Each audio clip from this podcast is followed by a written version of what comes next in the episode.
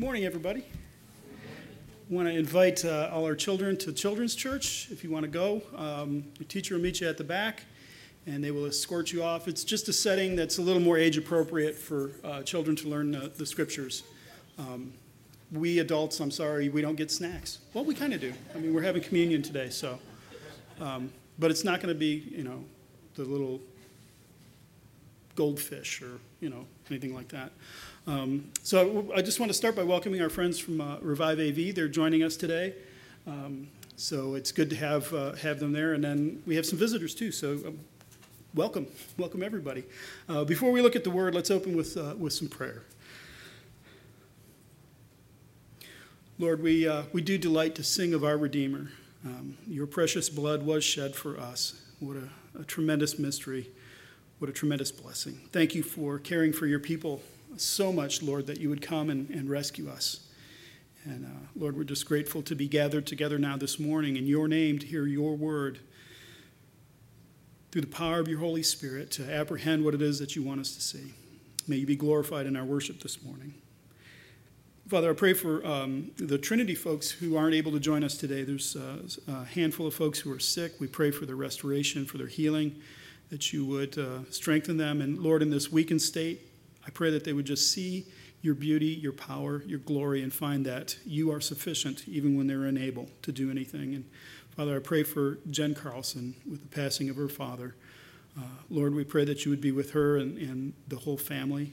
Lord, that um, those who know you would be comforted to know that uh, you are a good and a sovereign God. And uh, those who don't know you, Lord, I pray that you might use um, this passing to touch them on the shoulder and remind them of eternity and have them ask some tough questions of themselves, too. Uh, but in all things, Lord, we pray that the, the peace that surpasses understanding would be present with, um, with Jen and her family. Father, we pray also for CareNet uh, this week as uh, they continue to not just oppose abortion in the Antelope Valley, but, Lord, to care for women after the children are born, to educate um, husbands and wives and how to raise, or men and women, and how to raise these children and, and provide care and, and uh, supplies and diapers and bottles. And, Lord, I just thank you so much that we have a ministry like that, um, that, that does continue to care even after the child is born. And we pray that you would be working with uh, CareNet to, uh, to meet the needs in the Antelope Valley. Lord, for the churches in the Antelope Valley to um, uh, to support that ministry financially and with hands and feet on the ground as well. And uh, Lord, um, would you use them to rescue many people from the uh, horror of abortion, uh, children and women. Lord, would you please be with us now as we look into your word? Uh, I just pray that my words would um, be communicating what it is that you want us to hear this morning. Uh, Lord, speak to your people. And, uh, and speak to them clearly, we pray. In Christ's name, for his glory. Amen. Amen. So uh, we're, we're in Luke chapter fourteen. Um, my basic understanding of the Gospel of Luke is he starts out with this statement. He's writing to a man named Theophilus. And he says, Theophilus, I want you to be sure of the things that you've been taught. Well, disciples are learners. Disciples are ones who learn from their master. So what I think Luke is doing is he's he's teaching through his gospel. He's he's showing us these things are sure and true. These things about Jesus that you've heard, they're real.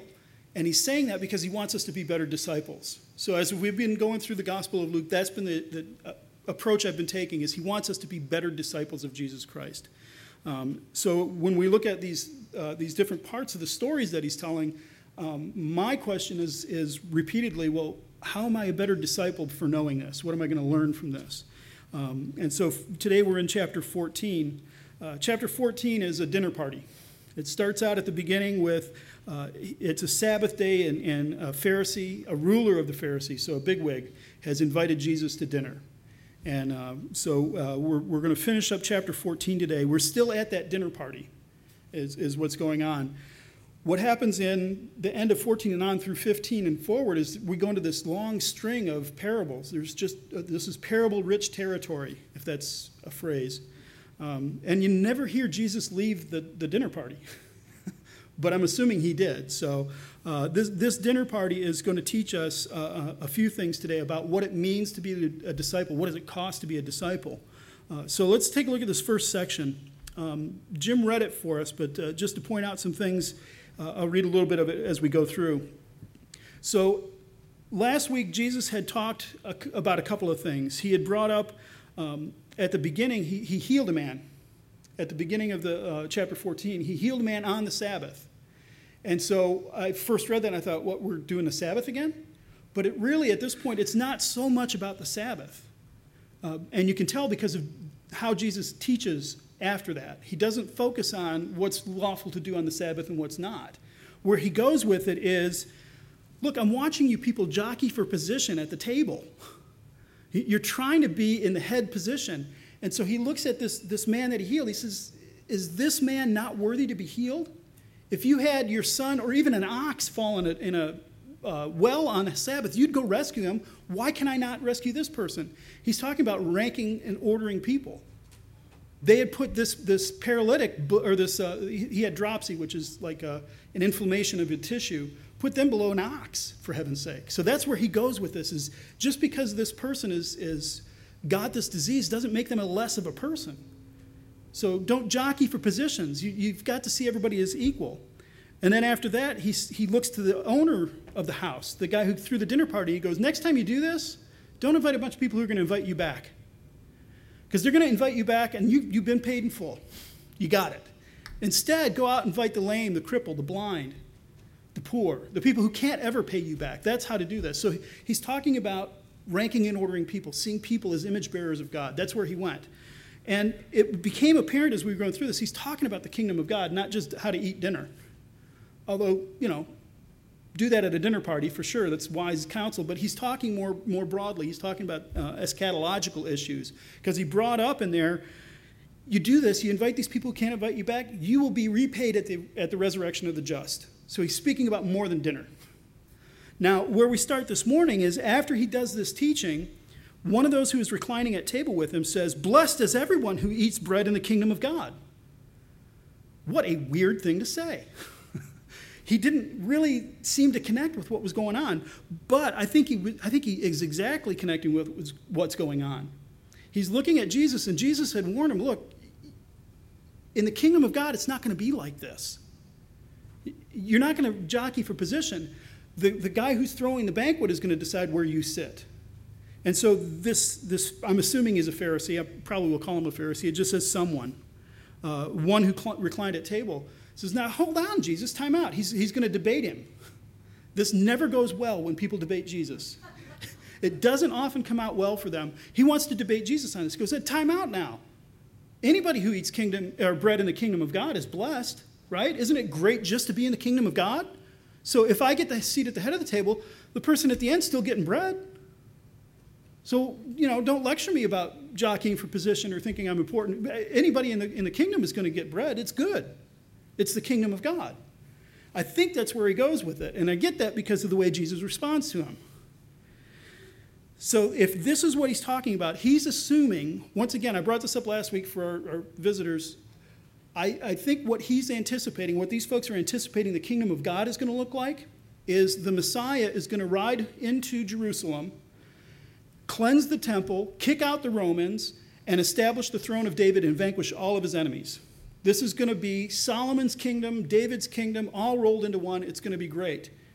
So who are they assuming is going to be blessed by this kingdom? The Jews. Because the Gentiles are going to get executed and thrown out. Any compromised Jews are going to be excluded. The, this Davidic king is going to come in and establish his throne. This is going to be great. Won't this be wonderful? So anybody who survives, anybody who's in that, is going to be blessed, right? Jesus, isn't that how this works? When that came up last time, we, we said the answer is not yes or no. It's more complicated than that. And, and that's exactly what he does again. He, he doesn't answer, yes, everybody's blessed. So really, think about it for a second. Even with our understanding of what the kingdom of God is, everybody who eats bread in the kingdom of God, are they blessed? Yeah, sure. I mean, th- that sounds great. Does Jesus just look at him and go, yeah, yeah, exactly? No, he doesn't, because the guy doesn't have the right understanding. He doesn't understand yet. The, the question isn't, will they be blessed? The question, who's in the kingdom? Who gets to be in that kingdom? So that's where Jesus goes with this, is he tells a parable. And this parable is the story of this big banquet. And this, this great man of the house has announced, I am going to create this big banquet, and you all are invited. And so everybody's like, yeah, cool, sounds great. Now, finally, it gets time for the banquet to get started, and he sends a servant out, and he says, go out and invite, bring the invited guests in. It's time for them to come in. And what do they do? Hop in the shower, shave really quick, slap on some aftershave, and zing, I'm in the banquet, right? Um, look, I just bought a field. I mean, I, banquet sounds good and everything. I bought a field. I'm going to go check it out, okay? I'll, I'll, please excuse me. Um, I just bought five yoke of oxen. That's a lot of oxen. I got to go take care of them. I can't just leave them out in the field. I got to go, please excuse me. And the best one, hey, I just got married. I can't come to your feast. I, I need to go be with my wife. We just got married, so please excuse me. And, and these are the excuses that are being offered as they're being called in. Come into the banquet. The table is set. The food is ready. Come into the banquet. And they're making excuses. So the owner of the house is angry, and he says, all right, go out into the streets and alleys and grab people and bring them in. So not the invited guests, everybody else. Bring them in. And the servant says, sir, we did that, and there's still room at the table. So he tells him, all right, you go out into the roads and byways. Anybody you find out there, you bring them into this, this banquet. They're coming in. And all those invited people, they're not touching a thing. They're excluded. So that's the parable. Where I think Jesus goes with this, what I think he's telling us is he, he's looking at who was invited. Well, the Pharisees were invited. These are, think of who the Pharisees are. They are the religious orthodox of the day. They worship on the Sabbath in an appropriate manner. They revere the scriptures. They have tons of Bible memorized. They fast three times a week. They pray lengthy prayers. These are the people that you would look at and go, man, those are the churchmen I want. They're dedicated. They're really part of the church. These are the folks. And Jesus says not one of them is going to eat a piece of bread in this, in this banquet. Nothing. Instead, go out into the streets. So all the other people, the, the dirty folks, the people who have to work for a living, who don't just get to sit and study scripture all day, the people who are struggling, who are lame, who are injured, go out and grab them, bring them in. As a matter of fact, he even says the, uh, the lame, the blind, um, the crippled, and the poor, which is what he brought up previously. When he told the, the, the guy who was throwing the dinner party, he said, don't invite people who can invite you back. He said that exact same list. It's the same people. And now he's saying the, the, the owner of the house is going to go out and grab those people. Those are the kind of people who you should invite in, because the master of the banquet is going to do that. He's going to draw them in. And then the next thing he says is go into the streets and byways. And I think what he's hitting at there is um, in, in earlier in chapter thirteen, he talked about those coming from the east and west, north and south in the kingdom of God.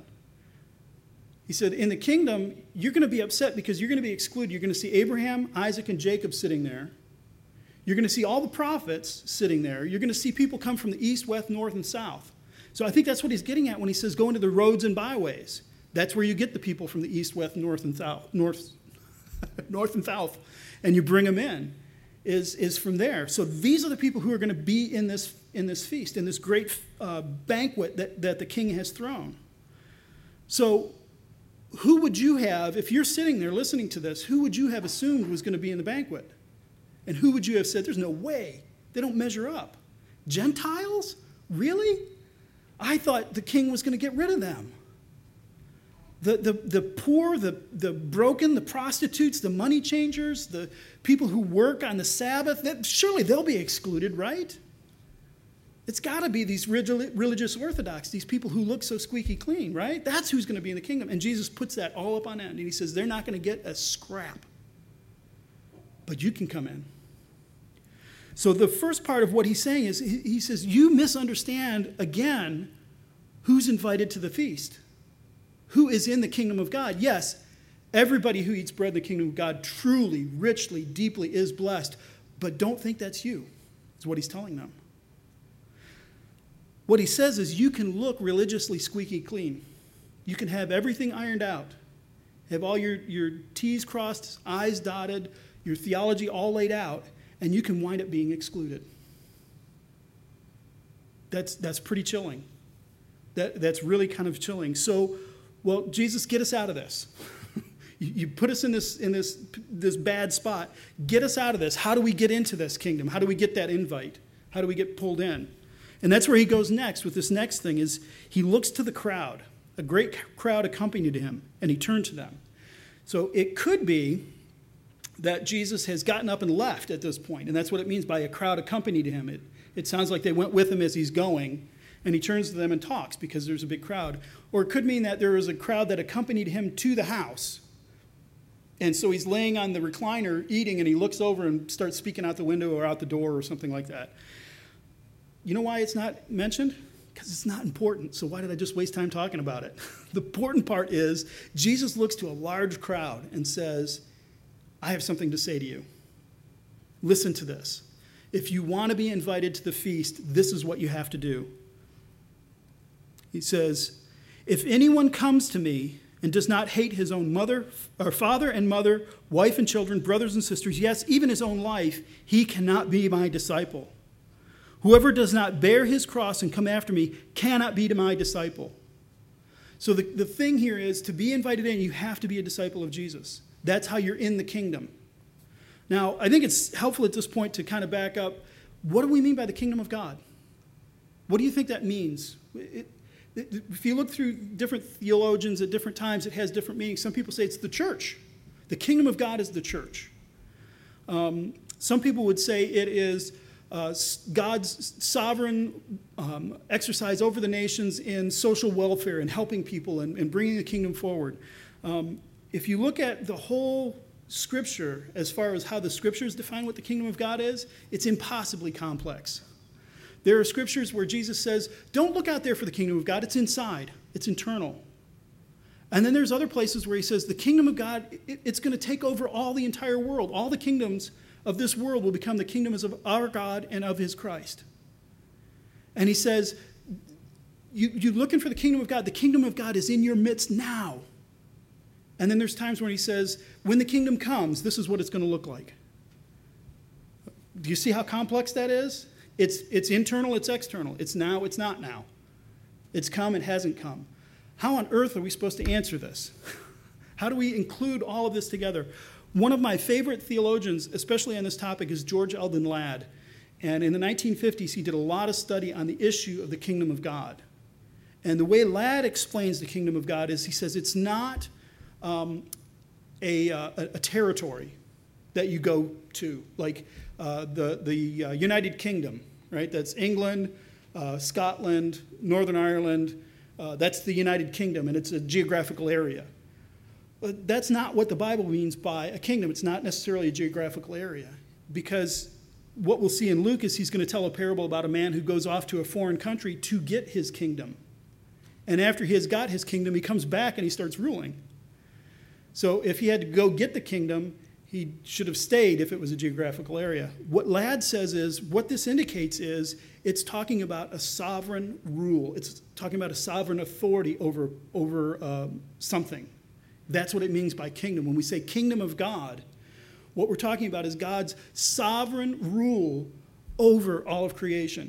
That's why it's internal, is it starts by changing people's hearts.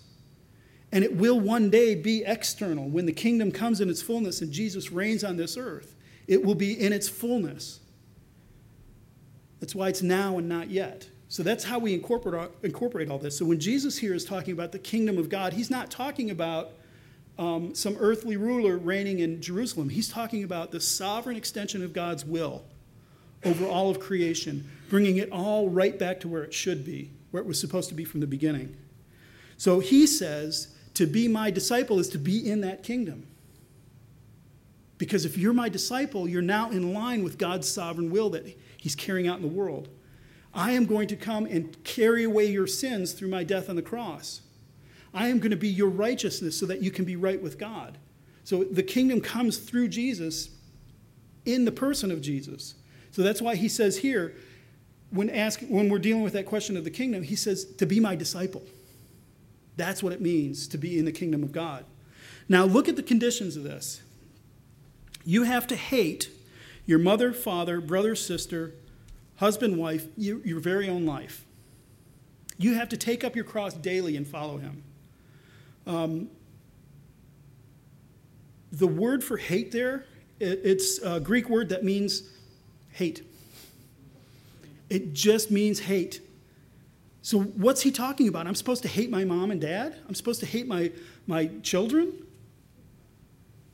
How is that right? There are plenty of scriptures that talk about honor your mother and father. That's the, the fifth commandment, right? Honor your mother and father. Um, that your days may be long in the land that the Lord your God is giving you. Mark seven, Jesus confronts this very issue of, of not caring for your parents.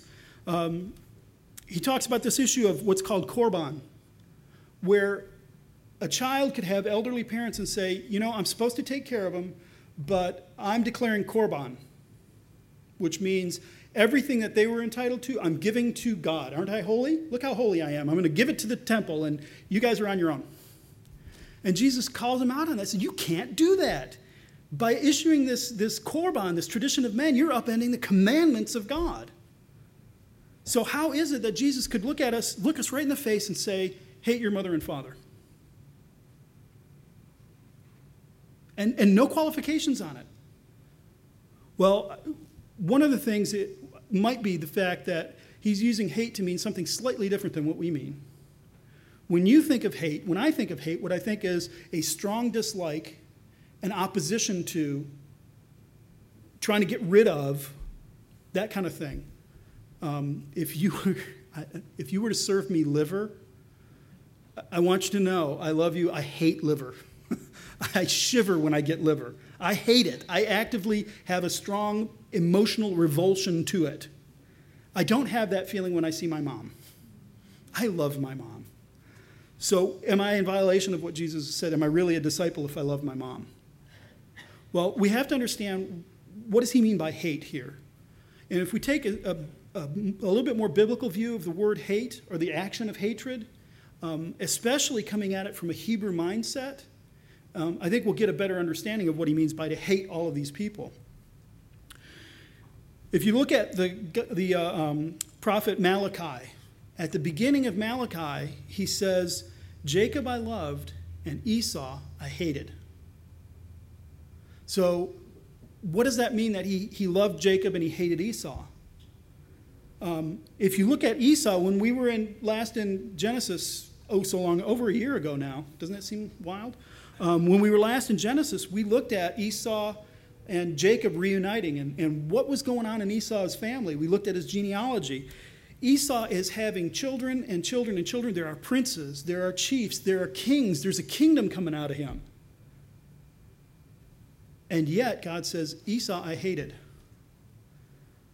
That's not, that doesn't sound too bad to be hated by God, if, if that's how he's hating. What's he mean there? Well, the, uh, the, the way we unpack that better to understand what he means by saying, I hated J- Esau, is to look at Romans chapter nine, because that's where Paul picks that same thing up and explains it to us. In Romans nine, Paul says, Jacob I loved and Esau I hated. And the context he's using it in is Jacob I chose and Esau I rejected. So I passed over Esau, even though he was the firstborn, and I chose Jacob. And Jacob is the one through whom I'm going to put my king, my uh, covenant. He's the one who will carry my covenant forward.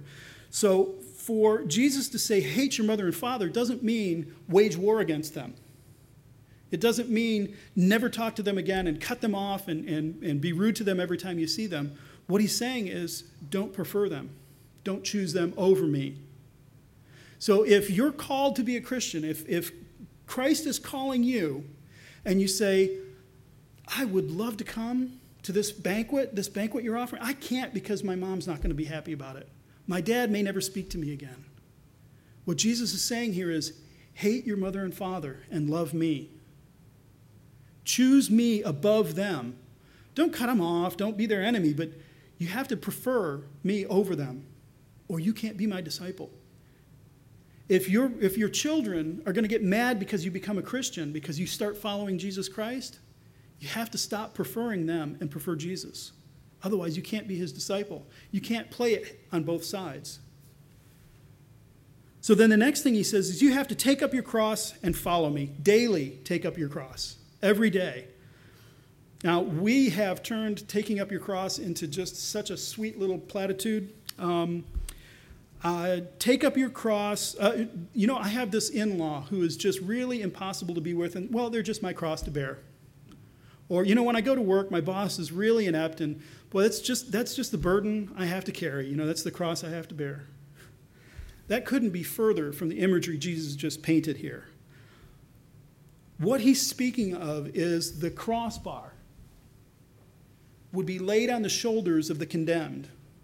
And it's heavy. It's not a, it's not a light, hollow piece of wood that you nail to a wall. This is a beam that's laid on their shoulders. And they have to carry it to the place of execution as a form of public shame.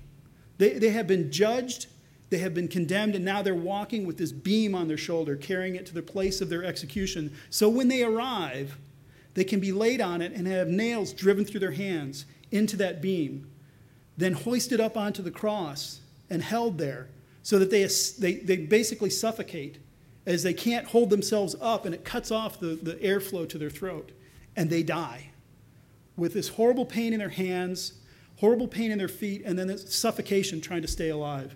It is a disgusting way to die. The Romans didn't even talk about it.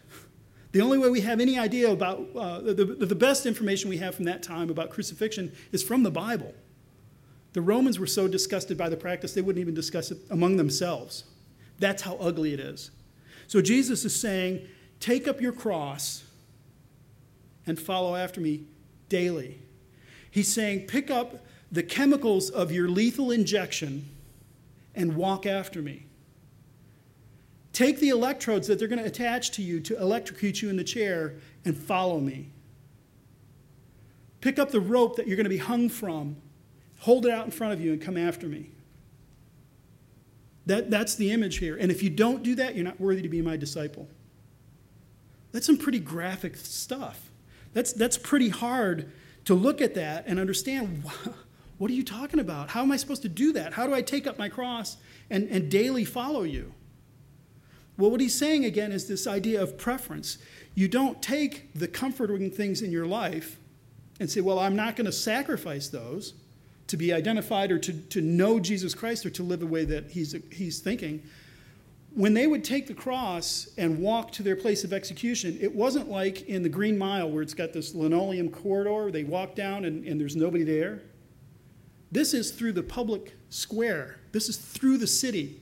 So as you're carrying this cross, everybody sees that's a condemned person. They're going to die the most vile death that you could imagine. It serves two purposes. Number one, it humiliates the person who's going to be executed. And second, it reminds the public, this is what happens if you step out of line. So it's a pretty graphic thing. For us, people walk down a linoleum corridor to a room where they're going to be executed, and nobody sees it until they get in there and there's some witnesses. Executions used to be much more public. So Jesus is saying here, live your life as my disciple. Publicly bearing your shame, bearing the accusation, this is a Christ follower. Put that on your shoulders and walk through the city streets and let people see. Bear your cross. So who's in the kingdom? What does it cost to get in the kingdom? How do you become a disciple of Christ? It's a pretty high standard. It, it demands an awful lot of you.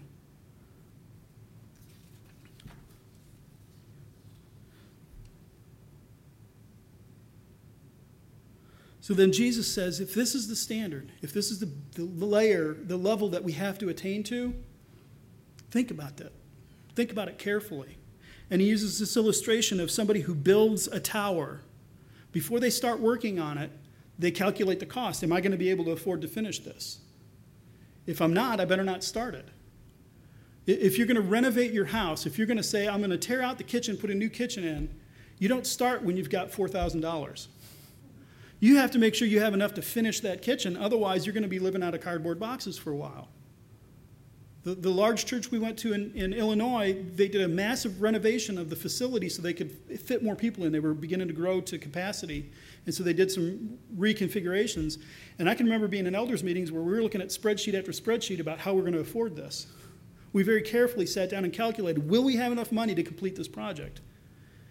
Given present offerings and, and current uh, finances and that kind of stuff, can we do it? So that's what Jesus is saying here. He's, he's saying, make sure you can finish this. The demands are high. Um, I thought this was kind of cool. The, the modern equivalent of this is um, in nineteen sixty-seven, King Hussein of Jordan uh, started building a palace on the West Bank of Israel. That was his plan. He was going to build this palace. Well, the Six-Day War happened, and guess what? The Jews took over the West Bank. So you've got this half-started building with uh, wrought iron sticking out girders and all this stuff. You know what the Jews did? They left it. They left it sit. And I think it may still be there today. The idea is, if anybody comes against us, we want them to see that and, and, and cause them to ask, am I going to have enough to finish this? So it, it was just a really poignant picture to leave this half-finished palace sitting there saying, this is what happens when our enemies try to take over our territory.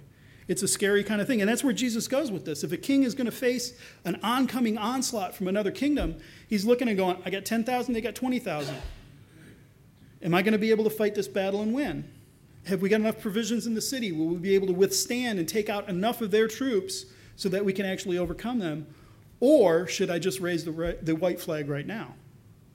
So that's, that's where Jesus goes with this. He wants us to say, he's calling us to be his disciples, but he's saying, before you do that, understand what's required here. Understand the, the, the level of commitment that I'm asking for. It's high. It's not look like the Pharisees. That's why in Matthew chapter five, Jesus says, your righteousness has to surpass that of the Pharisees. The Pharisees had it nailed. Everything, every law ironed out. They had answers for everything. They had laws built on laws so that you couldn't violate that law. They had the righteousness nailed. And Jesus says, you have to be better than that. Are you? It's a tough question. Who could, who could beat them? Who could out-Pharisee a Pharisee? In Matthew chapter, or I mean, sorry, uh, John chapter six. Jesus had this long preaching. He's followed by a whole bunch of people. He's a huge crowd. And he gets to this point, which is poignant because we're going to have communion. He says, you have to eat my body and drink my blood. That's the requirement. And the crowd looks at him and goes, what? This is a hard teaching. Who can deal with this? And they leave. And so Jesus' response is to turn to his disciples and go, are you going to take off too? What insanity is that? What kind of church growth program is that? Chasing people away. What Jesus is looking at here is he wants real committed disciples, not people who are just giving him lip service. So that's why he just told us, if you want to be his disciple, you have to hate your mother, your father, your children, your relatives, indeed your own life. You have to hate it. You have to prefer him over those things. If you want to be his disciple, you have to daily, every morning when you get out of bed, you put on your slippers, you, you pull on your robe, you pick up your cross and put it on your shoulders. Daily, you have to do that and then follow him. And that's what it means to be his disciple. The cost is high. It's really super high. But he says at the end of this, after he talks about these things, he says, so therefore, any one of you who does not renounce all that he has cannot be my disciple. And, and don't forget, he, who's he speaking to at this point? He has looked to the crowd that's following him. And he says, unless you renounce everything you have, you can't be my disciple. So what does he mean by renounce all that you have? Um, are we all supposed to turn everything in and, and you know, sell our house, our cars, everything? That's not the biblical picture. If you look at how Jesus told people about coming into the kingdom, there's only one person he said, sell everything you have, get rid of it all, and follow me. And that was a rich young ruler who had one problem. He nailed it. Follow the commandments, right? Follow all the Ten Commandments. He says, Lord, I have done this from my youth up. Yeah, sure. What about number ten? Covetousness. So Jesus says, sell everything. And the man went away sad. He couldn't do it. So when Jesus says renounce all that you have, he's not saying be, be the rich young ruler. What he's telling you is hate your mother and father. If, G, if something is coming between you and discipleship in Jesus Christ, are you willing to let that go? Are you going to renounce it? Are you going to say, I want no more of that? I will let that go. Whatever that is. That's the call here. Wow. I just keep watching the price tag get higher and higher. What's the payoff, Jesus? Is it just bread? Well, the last part is kind of odd. It's, it's another one of these things that stands out as, why is that there? And generally speaking, if you're doing Bible study and you hit something, you go, why is that there? It's because you don't understand something else. The, the Bible writers aren't too clumsy when they're doing this. So this last part kind of sticks out like a sore thumb. Salt is good, but if salt has lost its taste, how shall its saltiness be restored? It is of no use for the soil or the manure pile. It is thrown away. That just stands out as an odd answer at the end. And then he says, he who has ears, let him hear. So what's he getting at? Well, first of all, salt doesn't lose its saltiness. It's sodium chloride. It doesn't turn into something else. It's just salt. Um, I saw a thing. There was, have you ever seen the Himalayan salt, the pink salt? There was one that had on the front of the jar, two hundred fifty million years in the making. And then at the bottom it said expires in three years. It's like, boy, they got it just in the nick of time. two hundred fifty million years and I'm just now getting it. Wow. If you see salt with an expiration date, go check the sale bin and see if they're selling it off because it's past its expiration date. Salt don't expire.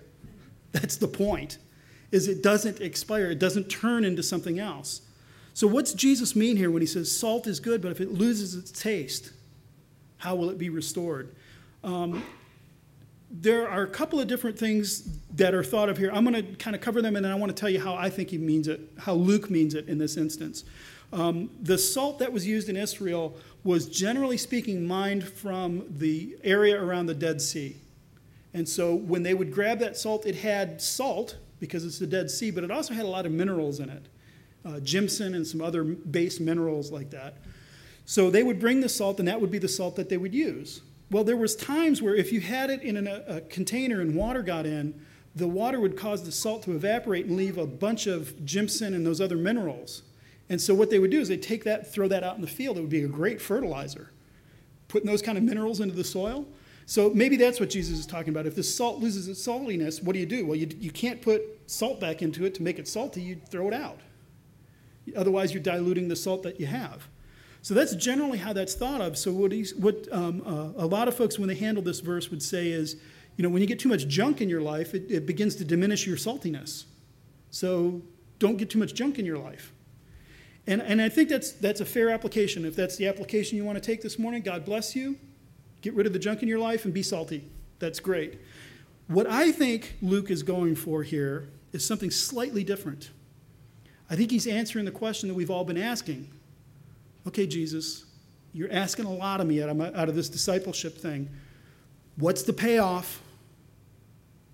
What do I get out of this? If I follow you, you're asking me to give up my entire life. What do I get out of this? And so Jesus looks and he says, salt's good, but if salt loses its taste, it's useless. Now, that idea of salt, there's a couple of places in the Bible, just a few. I did a study on this, and it's frustratingly few places where salt's really discussed. But there are things called the covenant of salt. David's covenant was referred to as a covenant of salt. And what that meant was it was an everlasting covenant. It was a covenant that would not ever pass away. It was, it was preserved. The salt of the covenant was going to preserve the covenant and make it last. So what Jesus may be looking at here is, the preservation that I'm offering you will not fade.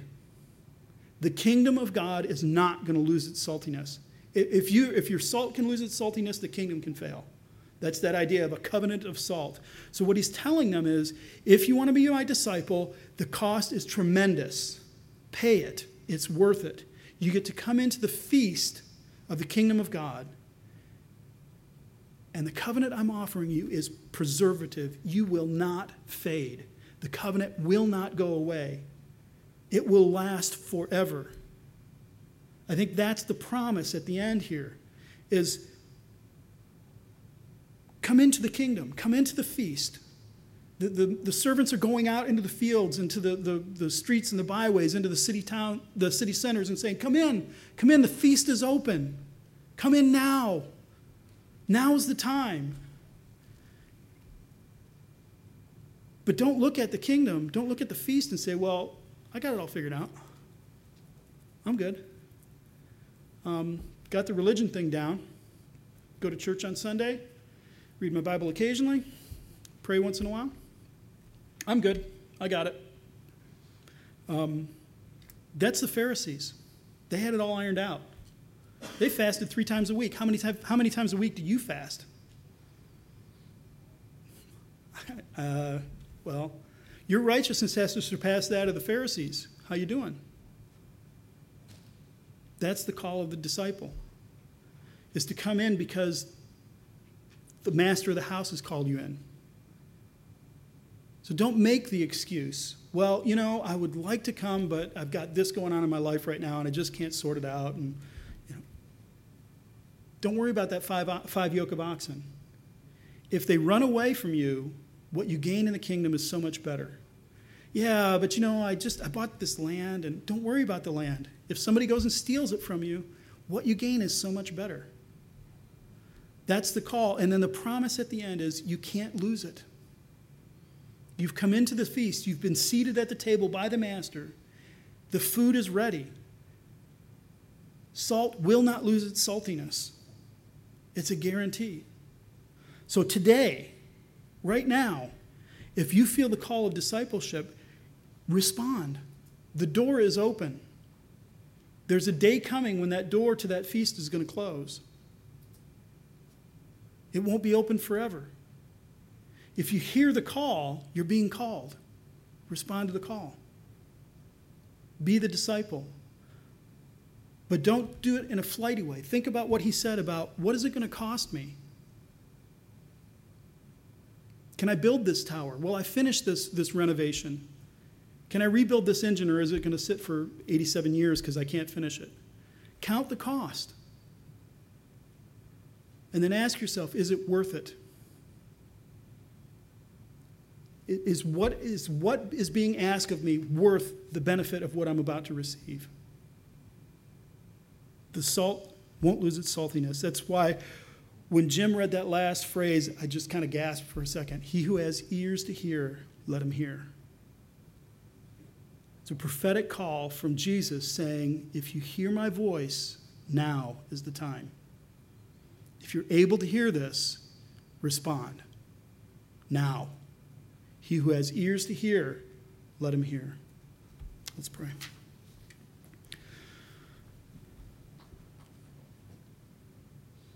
Lord Jesus, we are um, grateful to take up our cross and follow you because, Lord, in the shadow of your cross, ours is minor. You bore our burdens.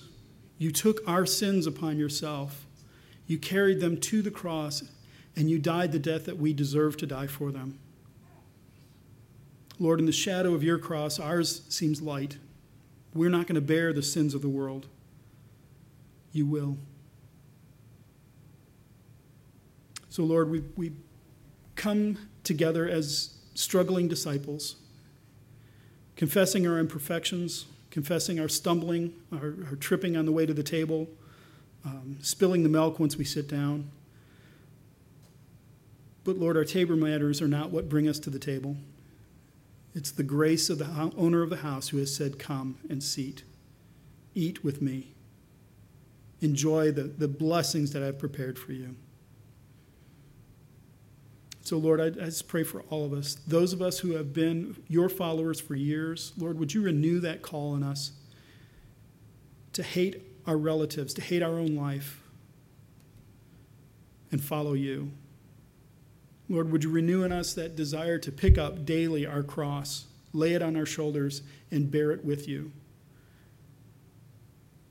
And Lord, if there are some with us that haven't decided to become your disciple, I pray that they have ears to hear, that you would bore the holes in the sides of their head so that they might hear your call. Lord, that you might open their heart to feel the promise of the feast that waits, and the surety that salt won't lose its saltiness. Lord, help us to stumble after you, to follow you, to be your disciples. We pray in Christ's name. Amen.